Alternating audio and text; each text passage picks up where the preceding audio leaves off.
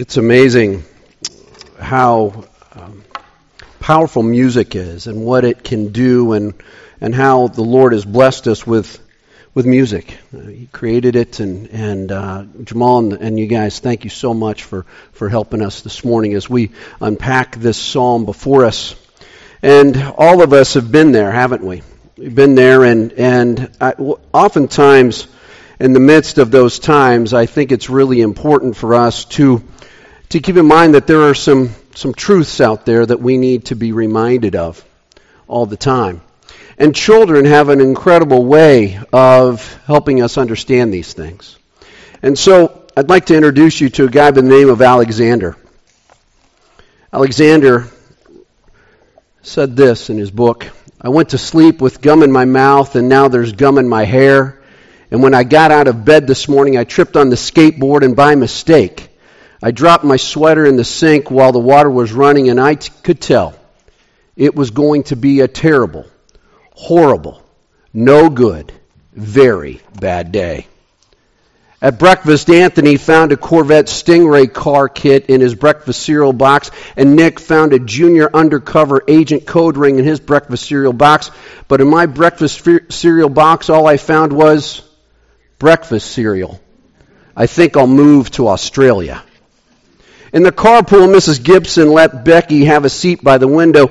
Audrey and Elliot got seats by the window too. I said it was being scrunched. I said it was being smushed. I said if I don't get a seat by the window, I am going to get car sick. No one even answered.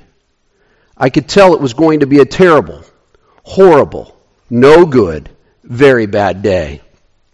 At school, Mrs. Dickens liked Paul's picture of the sailboat better than my picture of the invisible castle. At singing time, she said I sang too loud. At counting time, she said I left out 16. Who needs 16? I could tell it was going to be a terrible, horrible, no good, very bad day. I could tell because Paul said I wasn't his best friend anymore. He said that Philip Parker was his best friend, and that Albert Moyle was his next best friend, and that I was only his third best friend. I hope you sit on attack, I said to Paul. I hope the next time you get a double decker strawberry ice cream cone, the ice cream part falls off the cone part and lands in Australia. There were two cupcakes in Philip Parker's lunch bag, and Albert got a Hershey bar with almonds, and Paul's mother gave him a piece of jelly roll that had little coconut sprinkles on, t- on the top. Guess whose mother forgot to put in dessert? It was a terrible, horrible, no good, very bad day.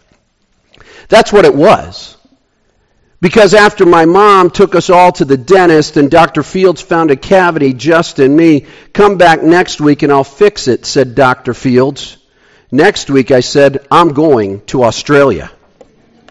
On the way downstairs, the elevator door closed to my foot, and while we were waiting for my mom to go get the car, Anthony made me fall where it was muddy, and then I started crying because of the mud Nick and I, Nick and because of the mud, Nick said I was a crybaby. And I and while I was punching Nick for saying crybaby, my mom came back with the car and scolded me for being muddy and fighting.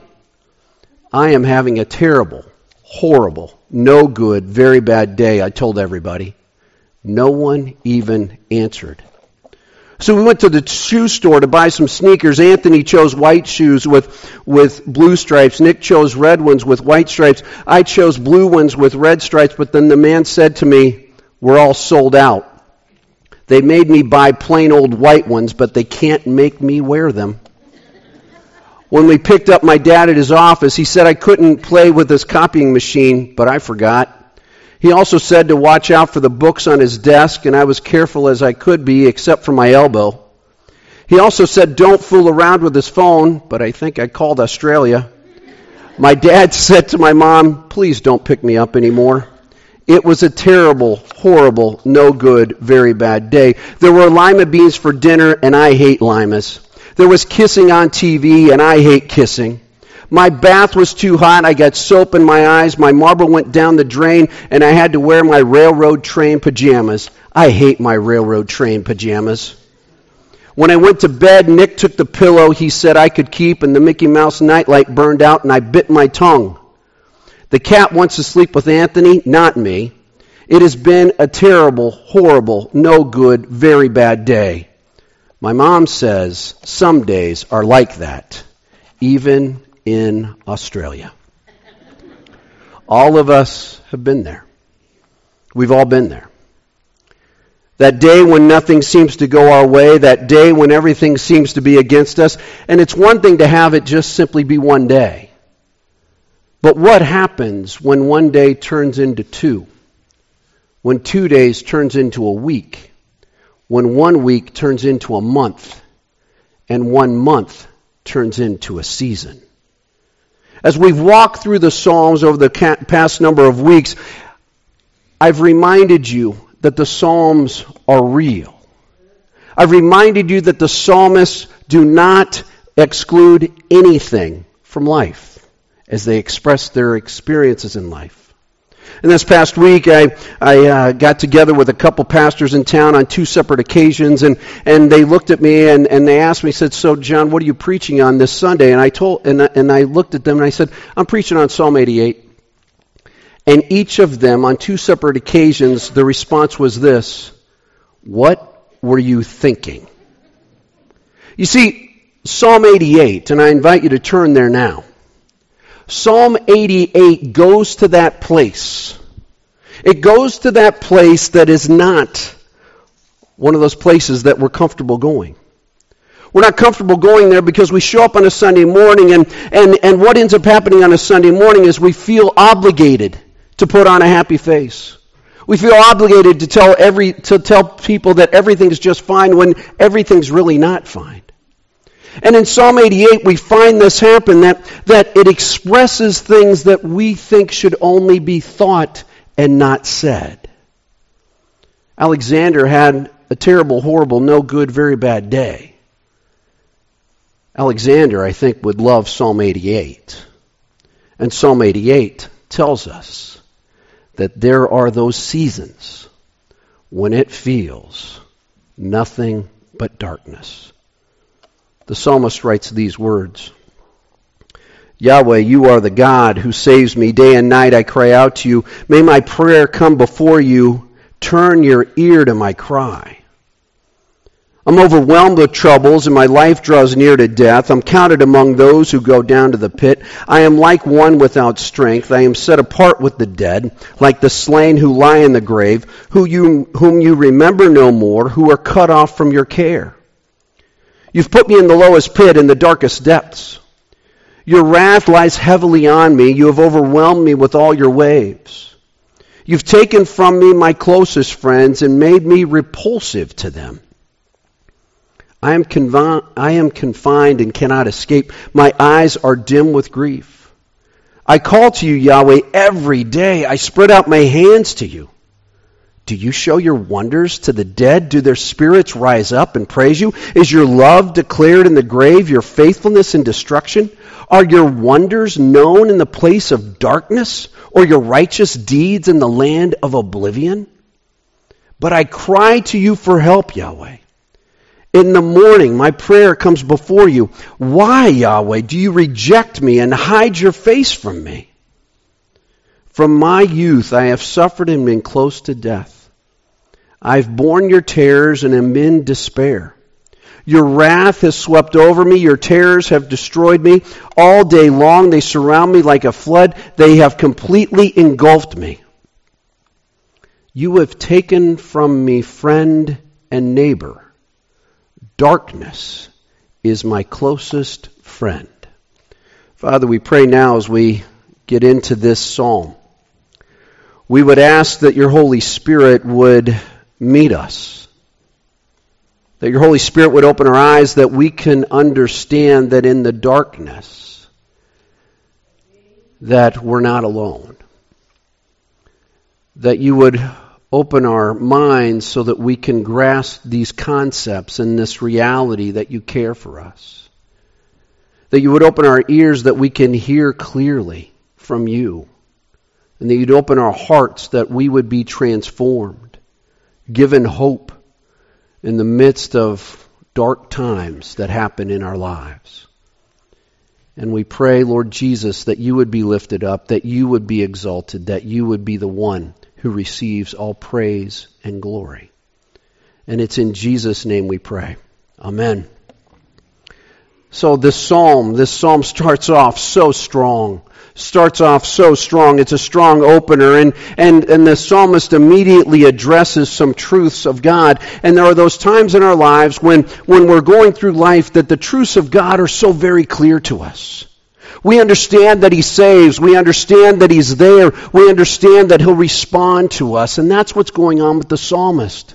As he cries out, he says, My prayer comes before you. Turn your ear to my cry. Day and night I cry out to you. It's God who's the one, He is the one who saves. And one of the things I've noticed in my life, and maybe it's true in yours as well, is that we start off realizing that we've been saved by God, and then as life goes on, and as life throws problems our way, and as we experience difficulties in life, all of a sudden we think that we have to do the saving. That we have to figure out how to get ourselves out of this situation that we are the ones that put ourselves in this situation, so it's going to depend on us to get us out of that situation. And so often, especially as we go through this psalm, you realize that the psalmist starts with this understanding that God saves him, but by the time he gets to the end, that truth of God is way off in the distance. Darkness is my closest friend. You see, the psalmist understands originally that God saves him, understands originally that God hears him when he cries out. Notice what else he says here. He says, Day and night I cry out to you. God enjoys interacting with humanity. He enjoys the back and forth. He enjoys the dialogue. And one of the things I love about the psalmist is this, is that he understands that prayer is a non-stop experience. It's not something that we do every now and then. According to Paul in 1 Thessalonians chapter 5 verse 17, we are to pray continually. That means this, that if you're in the middle of the day, you feel struck by something to pray about, you pray. It means this, in the middle of the night, in the middle of driving down the road, in the middle of a work project, in the middle of a family time, in the middle of whatever's going on in your life, we can pray. We can stop and it doesn't mean that we take our hands off the wheel if we're driving and close our eyes and, and get down on the floor of our car and start praying. What it means is that we direct our attention to God and, and say, Lord, help me through this. Our God is a God who's available all the time. The psalmist understands that. And the psalmist also knows this that in crisis, praying happens. In crisis, praying happens. We don't wait for the crisis to clear and then start praying. We pray in the midst of the crisis. The song that Jamal sang during the during the offering about Lord take my precious Lord take my hand. That was in the middle of a crisis. We have these crises happen all the time and instead of waiting until the end and praying, the psalmist says, pray now. Pray now. And then the psalmist ventures into those places that we would say that are outside the lines. Verse 3 I'm overwhelmed with troubles. My life draws near to death. I'm counted among those who go down to the pit. I'm like one without strength. I'm set apart with the dead, like the slain who lie in the grave, whom you remember no more, who are cut off from your care. You've put me in the lowest pit, in the darkest depths. Your wrath lies heavily on me. You've overwhelmed me with all your waves. You've taken from me my closest friends and have made me repulsive to them. I am confined and cannot escape. My eyes are dim with grief. I call to you, Yahweh, every day. I spread out my hands to you. I talked about my mom repeatedly over the course of the three years, almost three years that I've served here, and and my mom would, uh, she she knew this that I talked way too much, and she also knew this that there was a time and a place for me to say certain things. In essence, John, you need to stay in the lines when you're talking to people. You need to stay in those lines. And I think if, if my mom were here right now and she was reading with me Psalm 88, I think she would say that the psalmist went outside the lines here. that, that we need to keep things in our communication with God inside these lines because the rawness of this psalm is abundantly clear right now. This psalm is raw with emotion. He is overwhelmed with trouble. His life draws near to death. He even says that he is set apart with the dead. We're okay with some of these statements, but then the accusations mount. He says this, you remember no more. Your care is cut off. You put me in the lowest pit. Your wrath lies heavily on me. You've taken my closest friends from me. My mom would say, that's outside the lines. You're talking to God. You should not bring up these issues. But yet, that's life. We have a God who's involved in life. We have a God who enjoys interacting with us. We have a God that, that is there in the midst of it. And what strikes me as you look at this psalm is that no point does, is there any mention of what this person's situation is. Some commentators believe that he had that he had leprosy. Some people believe that he had been betrayed by a close friend, but none of them can, none of it's conclusive. None of it's conclusive. And, and what's comforting about that, believe it or not, is this, is that this psalm, this psalmist, his experience can be a universal experience for all of us that are going through crises. We don't have to be in this situation to say, well, Psalm 88, the psalmist gets it. No, whatever's going on in our lives, the psalmist understands it because it's right here. It's what's going on with us. And the other thing is this, is it is okay to express our emotions to God. Do you believe that? Do you know that? It's okay to express your emotions to God. Yesterday there was a memorial service here for, for Janae McWilliams. Many of you were here. One of the things that I walked away from that memorial service was this, was that Janae had this way of connecting with people. That she was, she was there, she was present there. no matter what you were going through in life, she understood that. And person after person after person got up and expressed that.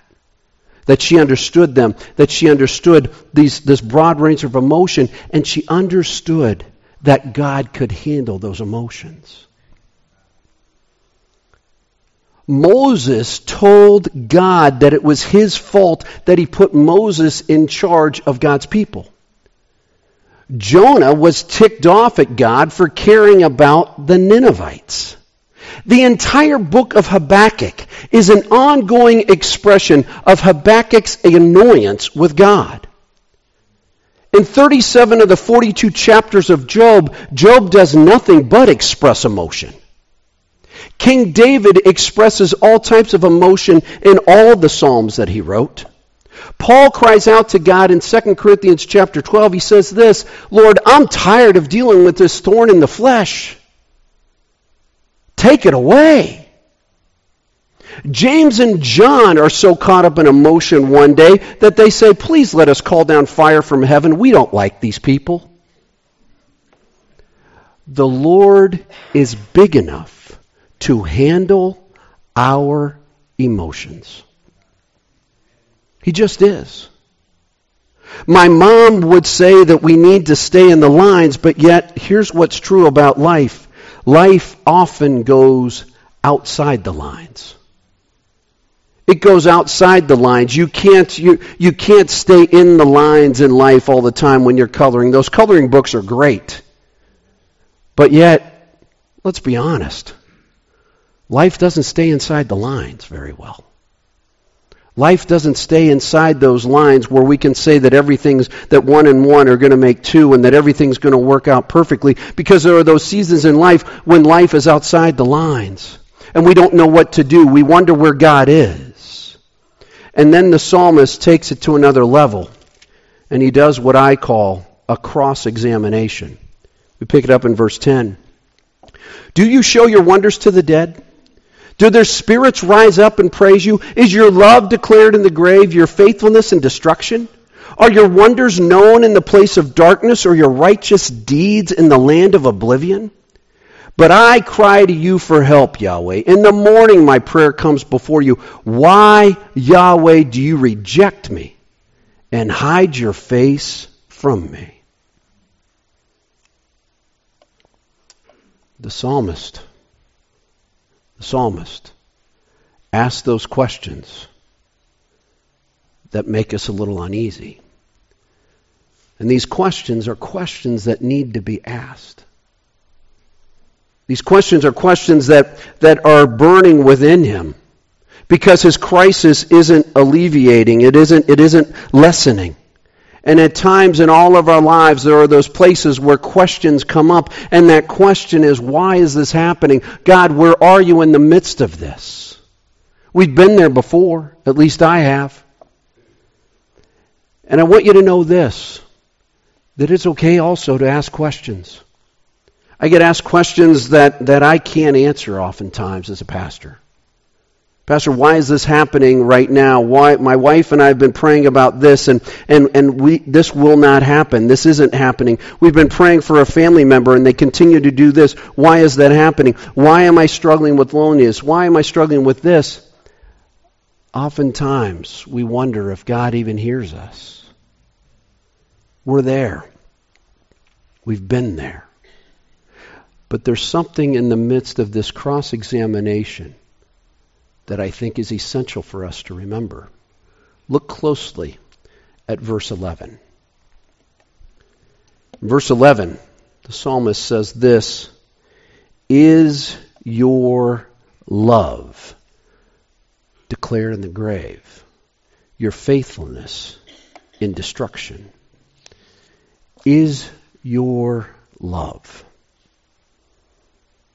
in the middle of this crisis, in the middle of this cross examination, the psalmist uses a word that perhaps turns the table for him. Is your love. That word love there, we need to talk about that for a few moments. That word love there needs to be revealed because this word, that love word that he talks about right there, this word has amazing, amazing relevance and importance in the entire Old Testament. It's a word that, it, that is, you, it's spelled H E S E D. Hesed. Hesed. That's the word that he uses. And this word occurs 255 times in the Old Testament, it, and 130 of those 255 times are in the Psalms. Why is that important? It's because this word hesed, it describes the duties, the benefits, and commitments that one party bears to another, and get this next part, as a result of the relationship between them. This word is essential for us in understanding who our God is. It's essential for us, and all of a sudden, in the middle of this, of this dark psalm, the psalmist remembers Hesed. He remembers Hesed, and, and, and, and it's, this, it's this commitment that's involved there. But, John, what's that commitment? Here's what that commitment is Hesed means steadfast love. It means a love that's going to be there no matter what. It means a love that's going to be there in the darkness. It means a love that's going to be there when everything's going wrong. It means a love that's going to be there when everything's going right. It's this love. It's this steadfast love that knows no end. And it is the most important characteristic that God desires to see embodied in individuals and communities. He desires FBC of Salinas to have a Hesed experience, that we would have a steadfast love for one another. This church has been in existence for over 140 years, and trust me, that love has been tested many times. But that steadfast love is what God desires us to be about in caring for one another. It's that steadfast love that we need with one another as we go through life together. It's that steadfast love that we hope is experienced in our life group ministry. It's that steadfast love that we hope is experienced in Journey and in Kids Zone. It's that steadfast love that we hope is experienced in I 55. It's that steadfast love that keeps us in there with one another. So, in the middle of this crisis, in the middle of this cross examination, the psalmist brings up this powerful word.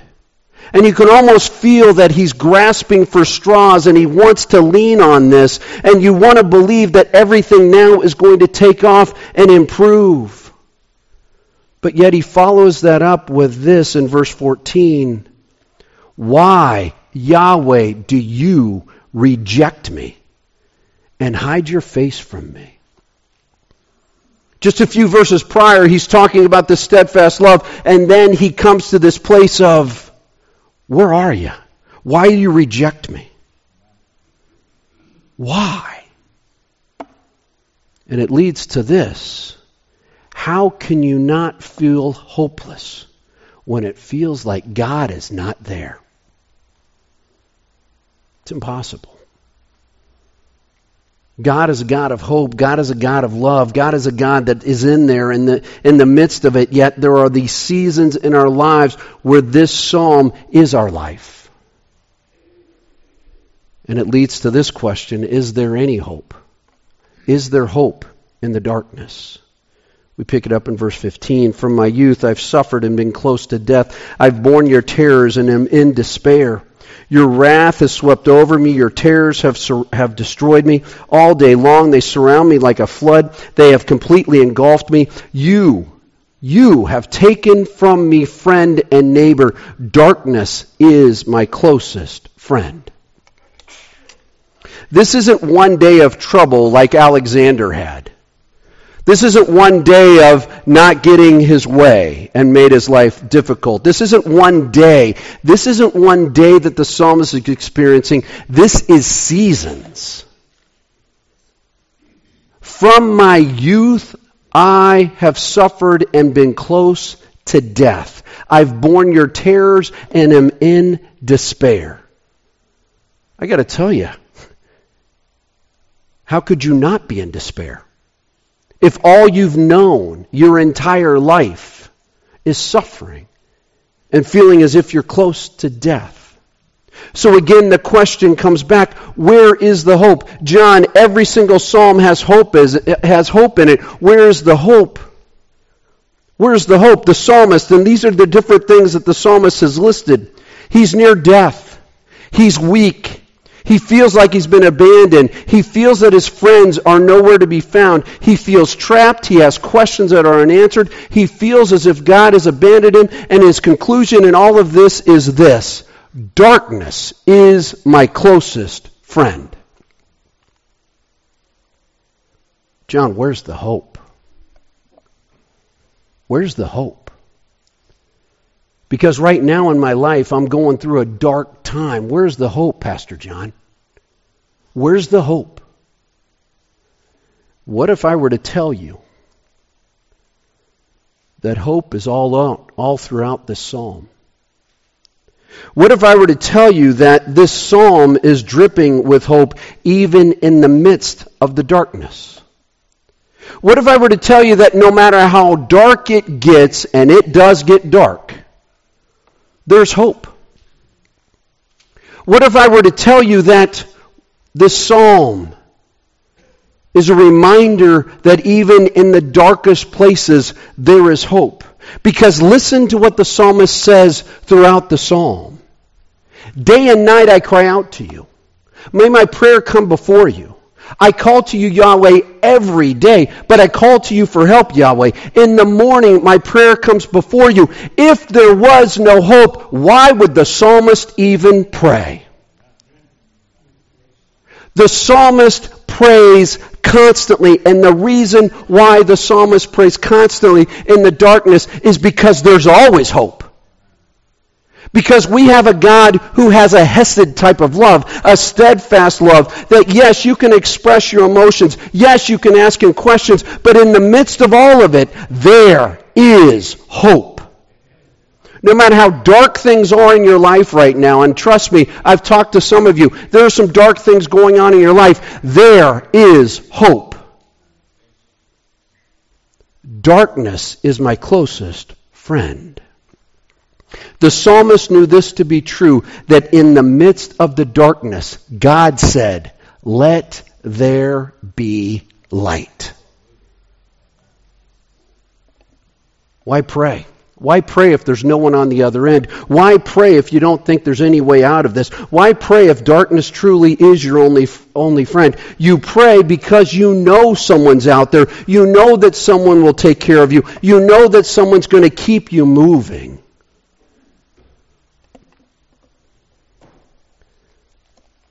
We pray because in the darkness, God is there.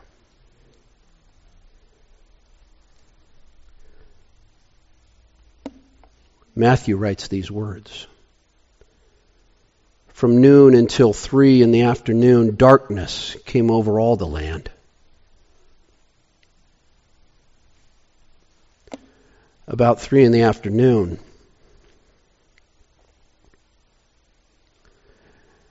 Jesus cried out in a loud voice, Eli, Eli, lama sabachthani, which means, My God, my God, why have you forsaken me? When some of those standing there heard this, they said, He's calling Elijah. Immediately one of them ran and got a sponge. He filled it with wine vinegar, put it on a staff, and offered it to Jesus to drink. The rest said, Now leave him alone. Let's see if Elijah comes to save him. And when Jesus had cried out again in a loud voice, he gave up his spirit.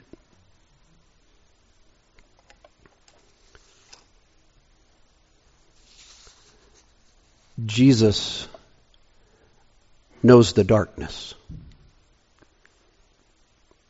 He knows the darkness. When he was on that cross, he experienced a darkness unlike any of us will ever experience. When he was on that cross, he entered, in, he entered into a darkness so that we wouldn't have to go to that darkness. He knows it full well because Jesus Christ went into that deepest pit. He was like one without strength because he was beaten viciously before he was placed on the cross. The very friends that he had had abandoned him, had scattered. He was surrounded by people like a flood who wanted him dead quickly. He experienced the darkness that no one had ever experienced before. He felt forsaken. He felt abandoned. And if anybody, he could say the darkness is my closest friend. But Jesus Christ went to that darkness because you and I will never have to be in that darkness alone.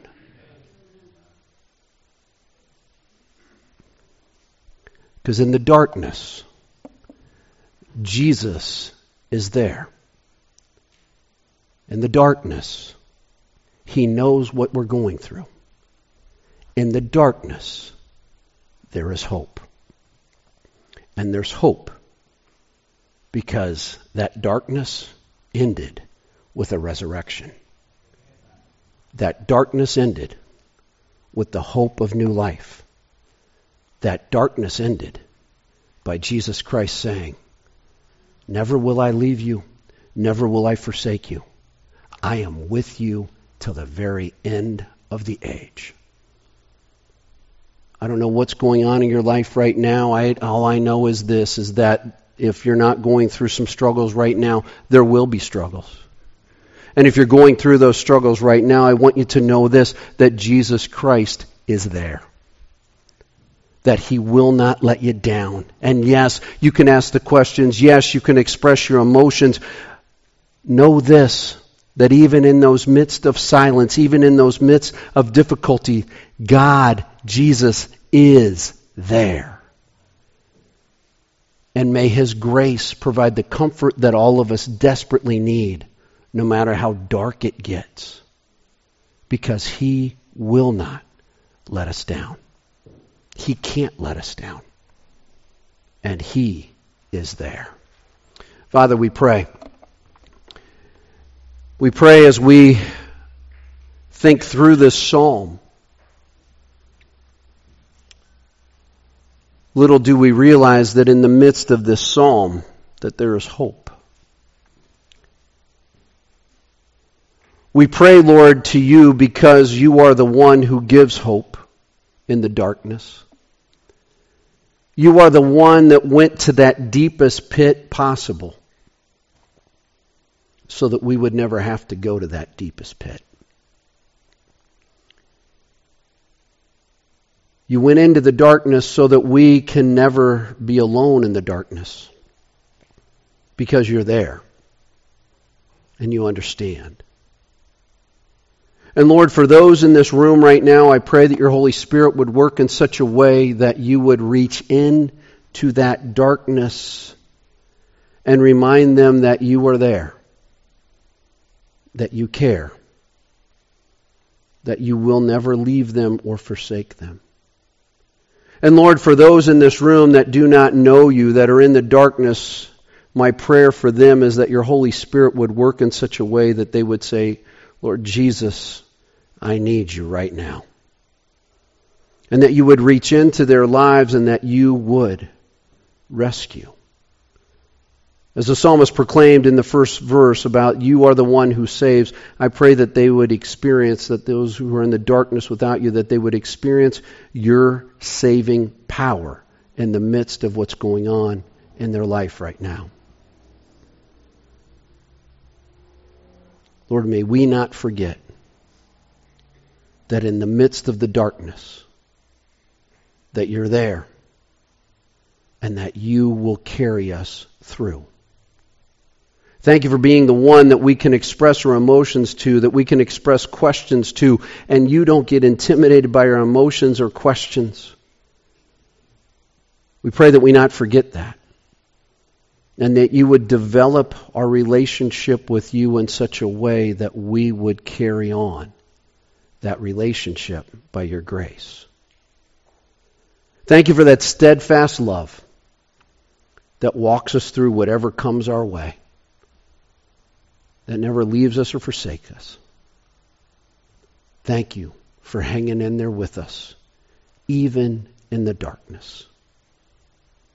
Oh Lord, be lifted up in our lives. And it's in Jesus' name we pray. Amen. So as we uh, ask Jamal and the rest of the guys to come up, as we uh, enter into this next song, it's a song that we're familiar with. It's a song of hope.